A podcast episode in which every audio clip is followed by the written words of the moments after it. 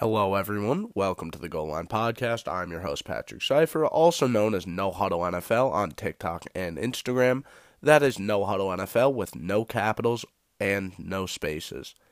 So it was week five of the NFL season, and it just ended on Monday with a pretty good game. The game that I personally would have in like the top five this season just because it really went down to the last minute like all overtime games do. Would it have been better if the Ravens, you know, didn't score on the first drive of overtime? Absolutely. That would have made it a much better game. But it was still a very interesting game to watch because Lamar Jackson and the Ravens were down and they basically didn't have a chance at the end of the first quarter. It didn't really seem like the Colts could have lost that game. But then Lamar Jackson comes out and he he looks like the best quarterback in the league, or at least in that second half he did. Would I say he's the best quarterback in the league? Probably not, but he's definitely up there. And that game against the Colts just reinforced that point. Okay? He didn't really play all that well in the first half, but no one on the Ravens did. In the second half, though, he was 29 for 32 with 335 passing yards and zero interceptions and four passing touchdowns. So, my question is to start off this podcast Can Lamar Jackson carry the Ravens to a division title? Because it's no secret, without Lamar Jackson, this team is not all that good. And if you ask me, I think they probably go like at this point two and three at best, possibly one and four, maybe, maybe three and two. But I don't think this team would be all that great with almost any other quarterback. Even the quarterbacks I would consider better than him, like Patrick Mahomes, quarterbacks like that, I do not think that the Ravens would be a better team if they had Patrick Mahomes. Now, is that because Lamar Jackson is much better than Patrick Mahomes? Absolutely not. In fact, you can make an argument that Patrick Mahomes is better. And uh, if Patrick Mahomes keeps playing as poorly as he has been, then Lamar Jackson probably will be the better quarterback. But that that's besides the point. I'll get into Patrick Mahomes and how poorly he's been playing later. For now, I just want to talk about Lamar Jackson. And he's the only player in the NFL that could go on this offense and make it work. Okay? Josh Allen, I consider him the best quarterback in the NFL right now. I'll also get to him later in this episode. And is Lamar Jackson mobile? I mean, is Josh Allen mobile? Absolutely. And he has the mobility to make this offense work, but I don't think he can improvise and make plays without anything really surrounding him quite like Lamar Jackson. Josh Allen could definitely do it, and a lot of quarterbacks, such as Mahomes, definitely could. But I don't think there's another quarterback as self sufficient and independent as Lamar Jackson. Lamar Jackson is that Ravens offense. And keep in mind, football is a very much team sport. And yeah, you could say that about basketball, soccer, whatever. Okay. But with football, for most teams, 99.9% of the time, if you don't have 11 guys putting in maximum effort at a pro level, you're not going to do all that well. And if you don't have 11 guys that could play at a pro football level, you're not going to win many games. But notice that I said 99.9% of the time. What about that other 0.1% of the time? Or 0.01% of the time? That is what the Ravens are. Or at least that's what they looked like against the Colts. Okay? Because the defense did not play well. All right, the defense didn't play very well. The receivers were pretty good. Fine. But let's be honest, Lamar Jackson was the reason that that team played well. Lamar Jackson was the guy that got that team rolling. Yeah, Mark Andrews had a great game. Yeah, you know, Marquise Brown had a good game. But that doesn't happen if Lamar Jackson isn't, isn't extending plays like he always does. That doesn't happen if Lamar Jackson isn't throwing the perfect ball on the run under pressure because the offensive line got beat a play or two. Lamar Jackson had a very good game, or a very good second half. The first half was not great, but no one on the Ravens played well in the first half.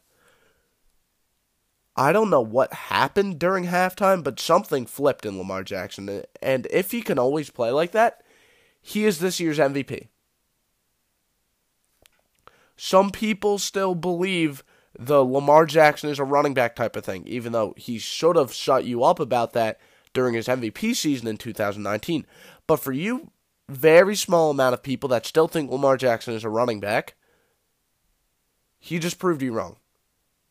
I just talked about how he had a great second half without even mentioning what he did running the ball. 335 passing yards in one half. That is unheard of. That is insane. The thing with the Ravens is that they aren't exactly a high caliber football team if you take away Lamar Jackson. You take away Lamar Jackson, like I said, this team probably doesn't have a winning record right now. Lamar Jackson is the offense, and the defense isn't all that great either. So, if you really think about it, Lamar Jackson is the team. Yeah, he has some pieces around him, sure. Marquise Brown has been playing pretty well this season. Mark Andrews is a very good weapon. But the team isn't even remotely as close or as good if you take away Lamar Jackson. And, you know, when you're paying a quarterback a lot of money, which the Ravens will be paying him a lot of money after this year, they should be pe- be playing this well. They should be carrying the entire team. How about we move over to kind of the opposite type of scenario? All right? Not how how is this quarterback to carry the team? No. How about how is the team to carry this quarterback? The Seahawks just lost their star quarterback, Russell Wilson. He's been the star of their franchise, the face of their franchise, for so long. Almost a decade. About a decade, actually. And now Geno Smith is the guy taking snaps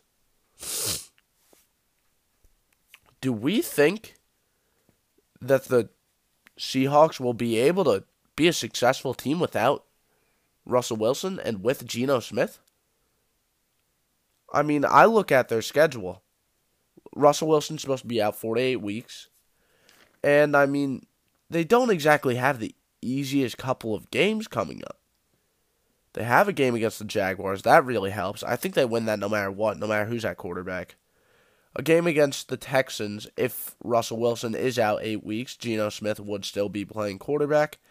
And they'd probably win that even with Geno Smith playing quarterback.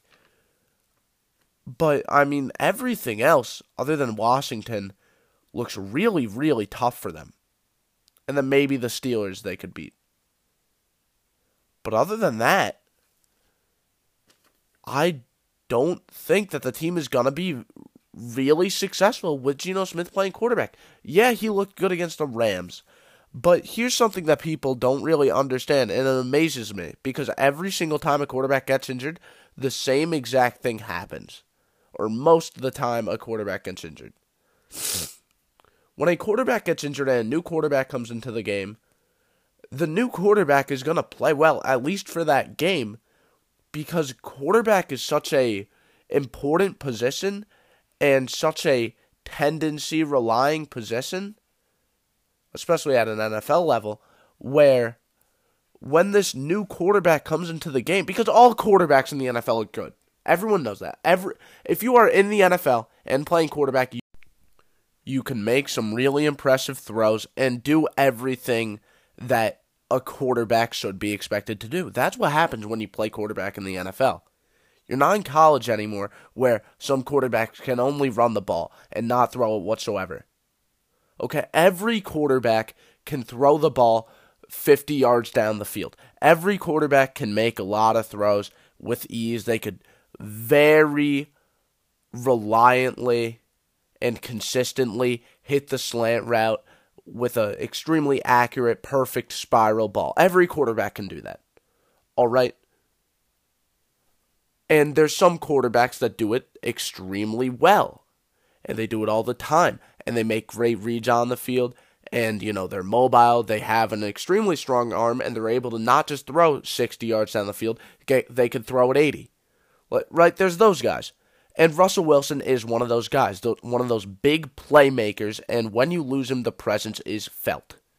Okay? But if you're a defense and you prepared all week to play against Russell Wilson, and then all of a sudden he goes down. I I I mean it's I don't want to say it's good, but from a game standpoint, from a the Rams on-field standpoint, it does help them win in theory. But then you also have to remember, oh shoot, Geno Smith doesn't do the same things Russell Wilson does.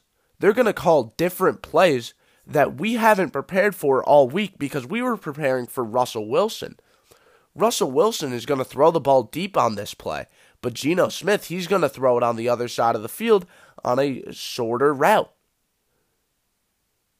It kind of catches a defense off guard when you just randomly switch your quarterback. Or not randomly, but you're forced to switch your quarterback. And I wouldn't say it helps you win, but it does add a new layer of, you know, difficulty to the defense. And that's part of the reason Geno Smith played so well against the Rams, or at least that's what I think. Maybe he could continue to do this, but I doubt it. It's Geno Smith. Let's let's temper down our expectations until we see him do this for a full game that he starts in. All right? But the good thing for the Seahawks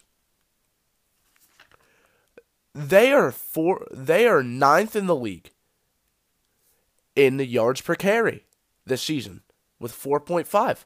That is good. That means even if Geno Smith doesn't play all that well, you can still run the ball and still have an efficient offense. And I, I get Geno Smith isn't all that good, but they have so much talent at receiver with DK Metcalf and Tyler Lockett. The passing attack should still be somewhat decent. Okay? And then the defense, of course, isn't very good. It hasn't really been good since like the end of last year. But before the end of last year, they were not doing well.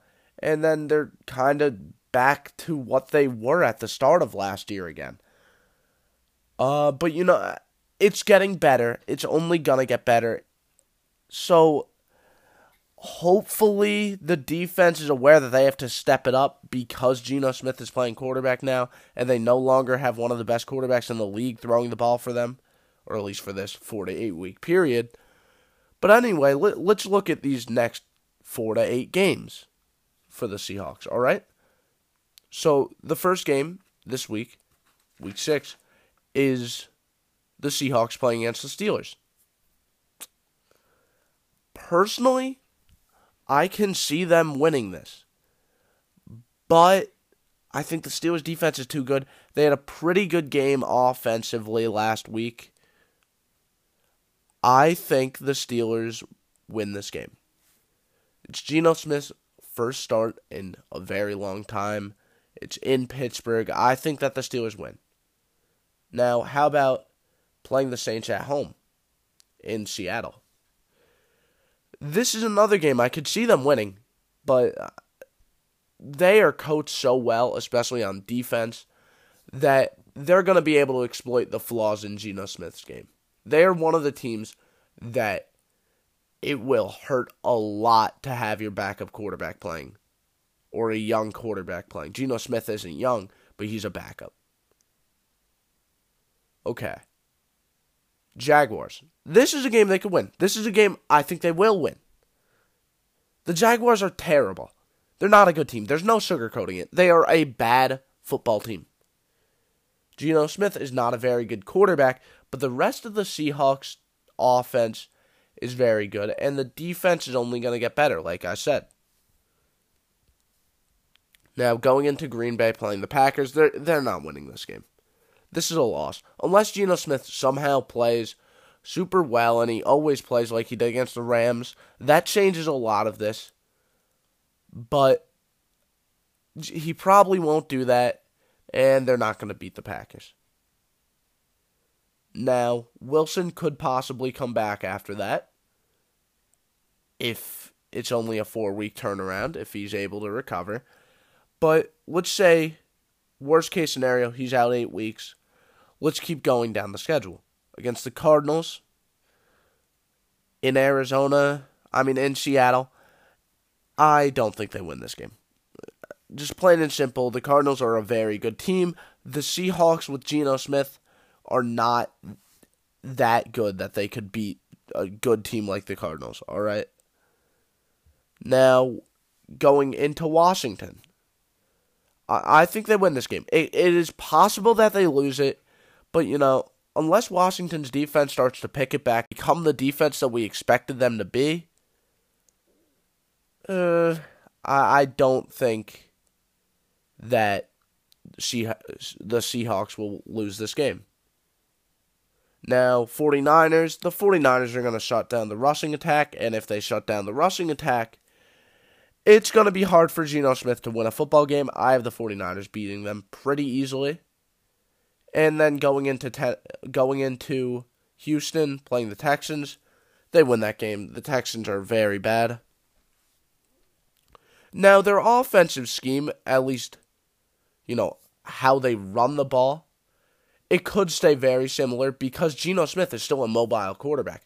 They could still do the read option. They could still, you know, have Geno Smith run out of the backfield, just get the snap, and then just start running, which is good. At least they don't lose that aspect of their offense.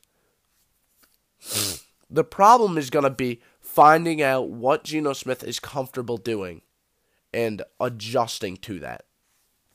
That's what's going to be really tough for him. Now, let's move on to one of the big storylines that a lot of people are talking about. The Chiefs just absolutely falling apart this season. They're 2 and 3 right now. They they have not looked good. All right. The Chargers look amazing. That's a division rival. The Chargers will probably win the division. But the Chiefs defense, oh my goodness. Oh my goodness, they are so bad. To think this team made it to the Super Bowl last year with a defense like that, allowing 437.4 yards per game? That is not good at all. The running game is terrible on offense. And yeah, the passing game, the passing offense is good. Obviously, you have Patrick Mahomes, Tyreek Hill, and Travis Kelce. The passing offense is going to be good, but it's not good enough to make up for the flaws with the team. Having a defense that bad, you're not going to be very good. I don't care how good your offense is. That loss to the Bills is to hurt them. Okay? That loss to the Chargers also to hurt them. That loss to the Ravens is to hurt them. When they play a top tier team like the Ravens, Chargers, you know, Bills, they can't win. And that just tells me the playoffs, they're not going to make it that far. They're not going to make it to their third Super Bowl in a row. If they can't beat these above average teams, these top tier teams, in the regular season, what makes you think they're going to be able to do it in the playoffs? Mahomes has looked good, but not best quarterback in the league good like he did the past couple of years. Tyreek Hill honestly hasn't really produced. He has the talent. You know, I, I just don't think this Chiefs team looks anywhere even remotely close to what they were. And that's a big problem because after this year, they have to start paying Mahomes big money $50 million per year type of money. And they will not be able to build a team much better than this while paying Mahomes that much money. And, you know, soon they're going to be losing players like Travis Kelce. He's old. He's only going to get worse. Tyreek Hill gets banged up a lot. You never know when he's just going to have one of those big, big injuries. I mean, with his size and how he runs, it's bound to happen eventually. And the defense is just downright terrible. My goodness. But let's look at the team that, you know, beat the Chiefs and made the Chiefs look this bad that I'm forced to talk about them and how they're probably not going to win their division. The Bills. Oh my God. Josh Allen is, if you ask me, Josh Allen is the best quarterback in the NFL right now. And he has a wide variety of people to give the ball to, whether that's running the ball or passing.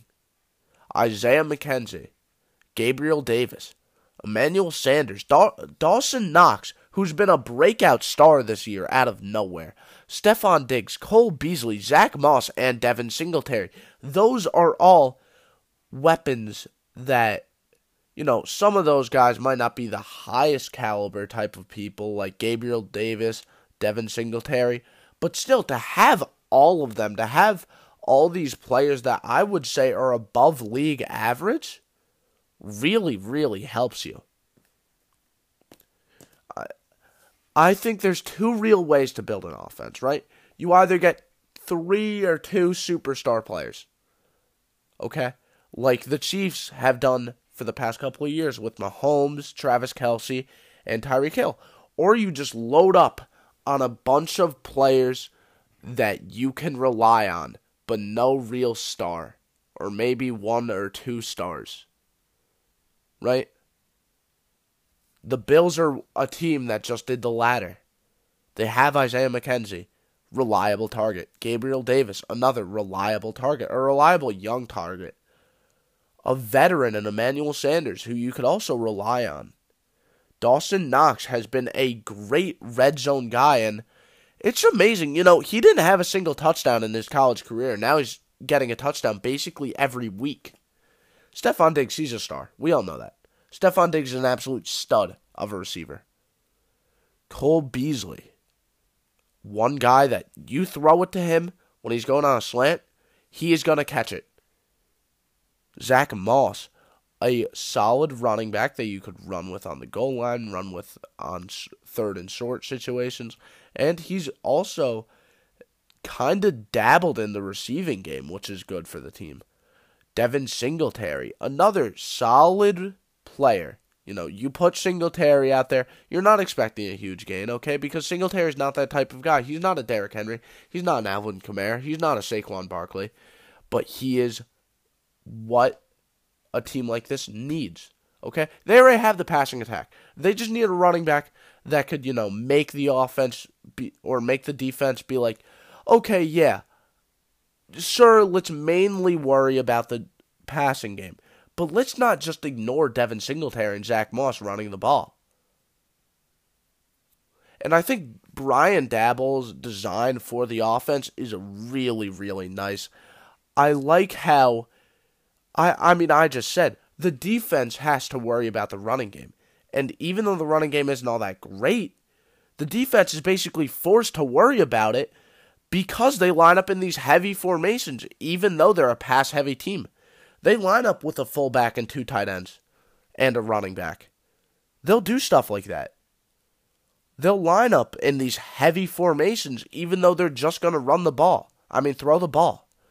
They don't run the ball often, but teams are, still falling for their play action because they're lining up in formations that really scare the defense with the running game, even though the running game isn't good. Because when you have a running back, a fullback, a quarterback in the backfield, and then two tight ends with the five offensive linemen, you have to stack the box. So then when Josh Allen, you know, does play action and then rolls out and throws an absolute dime to Stefon Diggs, it doesn't really feel like there's much you could do. You know that you really shouldn't be concerned about the running game, but if you're not concerned about the running game, that's when Devin Singletary and Zach Moss are going to sign. Because they're in such heavy formations, the running game is going to be good no matter what. But you know, when you stack the box, they're they're really really shut down because now you have enough weight and enough people in the box to shut down the running game, but then how are you going to beat the pass? Basically, what I'm trying to say, and basically what Brian Daboll designs this o- offense to do, is not have a good running game, but rely on the running game. Not have a good ru- running game, but rely on the defense being scared of the running game. Why would the defense be scared of the running game? Because the offense is lined up in heavy formations that are meant to run the ball. So when they throw the ball, it it's surprising. Even though you expect Josh Allen and the Bills offense to be throwing the ball nearly all the time, you still have to worry about the running game because if you don't, that's when players like Devin Singletary and Zach Moss are going to let loose. And the defense also looks amazing. Gregory Rousseau, I believe he's the reason why. Okay? There is so much improvement on this team, especially on the defensive side of the ball. And keep in mind, the team was in the AFC Championship last year. So the fact that I'm saying that there was a lot of improvement tells you this team is a Super Bowl caliber team.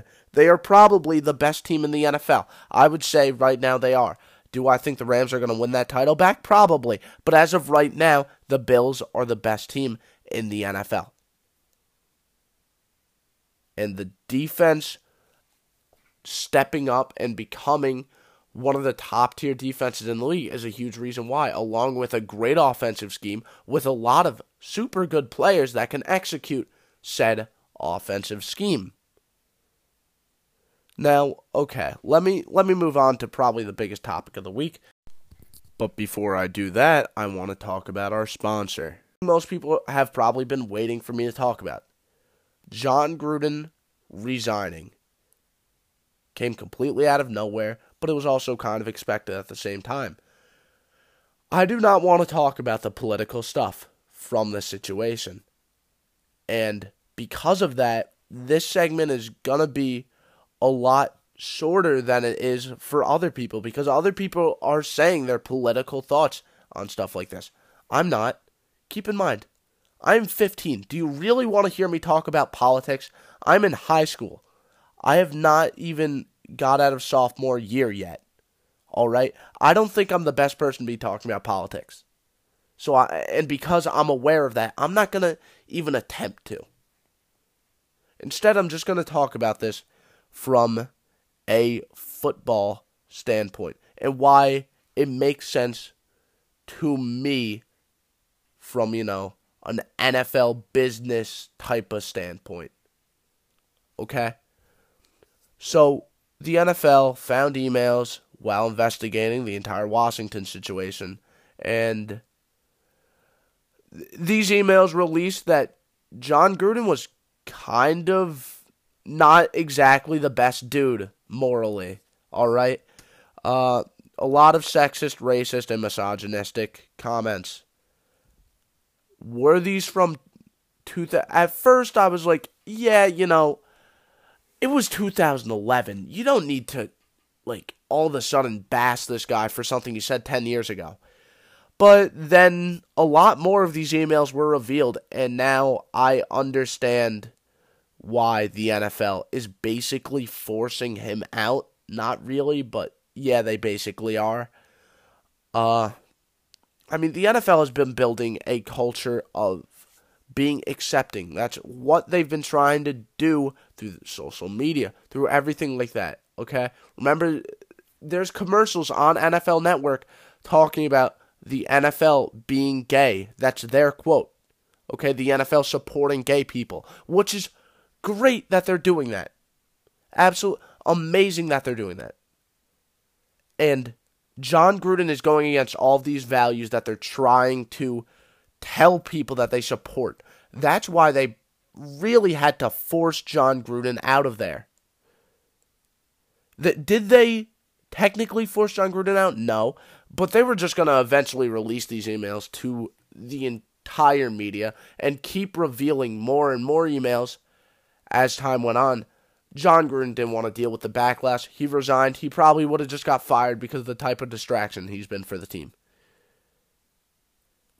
It's safe to assume that there's a lot of other coaches that have said stuff of this nature misogynistic, racist, and sexist comments in emails. And the NFL really, I wouldn't say they're making an example out of Jon Gruden because that clearly wasn't the purpose of them doing this. But I would say that they have scared kind of every NFL coach to really go through their emails, check, and make sure that they delete anything that can even be considered sexist, racist, misogynistic. Because if if they say one wrong thing about Roger Goodell to the media, if they say anything that makes the NFL feel worried and the NFL kind of be like, you know, I don't really like this guy. All of a sudden, just one look through your emails and bam, you're forced to resign. You're fired. Stuff like that. They have basically showed their hand and told every coach, I can blackmail you whichever way I want, whenever I want. So keep me happy, and you won't have to deal with it. Now, what about from a football standpoint? Because that's really what I'm here to do. I'm a football guy. I do not care about the politics of it. I don't care about the business of it that much. I care more about the business than the politics. I don't care really at all about the politics of it. the Raiders are going to be a really bad team for the rest of this year. Obviously. When you have an interim head coach, your team is not going to be very good. It was very clear that the Raiders were distracted by something during the Bears game. I think that a main reason that they lost was because they were too focused on Jon Gruden and all this drama surrounding the team to, you know, produce on the field. I think that there is still a lot of drama around the team because of this, and it's going to take two or three weeks for the team to, you know, recover and start getting used to their new interim head coach, who it hasn't been made official yet.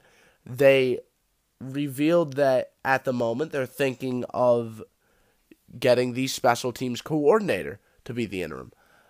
I personally don't agree with that choice. I think Gus Bradley is the perfect, perfect choice for the team because he was a head coach before. He's head coach for a couple of years, and he's been in the league for a while. I get it that the special teams coordinator talks to the entire team, but Gus Bradley, he, you know, he he won a Super Bowl with the Seahawks. He was a head coach before. I think that he's the right choice for an interim, personally. And as of right now, that's all I really feel not feel comfortable talking about, but that's all I feel like adding to that entire topic. If you want to hear a political rant about it, listen to Pro Football Talk, something like that, something that will get the politic stuff out of this entire thing because I don't want to talk about the politics of it. I've said it multiple times and I'm not to talk about the politics of it because I'm 15. I don't care about politics and I I I'm focused more about the football stuff of the NFL football stuff from this. And I get some of you want to, you know, hear about how how this uh, how Jon Gruden is so wrong for doing all this, and I agree he is in the wrong for this, or how it was unfair that the NFL pulled this out, and how you know, Washington should be or how Washington should be getting investigated way more and that they're getting distracted with something completely unrelated to the Washington situation. But I don't I don't think I'm the right guy to talk about that type of stuff. Anyway, if you want to, hear me talk about a lot of other stuff throughout the week, check out No Huddle NFL on TikTok. There's No Huddle NFL with no capitals, and no spaces. Thanks for listening. I have homework that I have to get done. So I hope you enjoyed. Sorry it wasn't exactly a super long one, but like I said, I have homework, so I have to get that out of the way. And goodbye. See you next week on Wednesday at 10 p.m.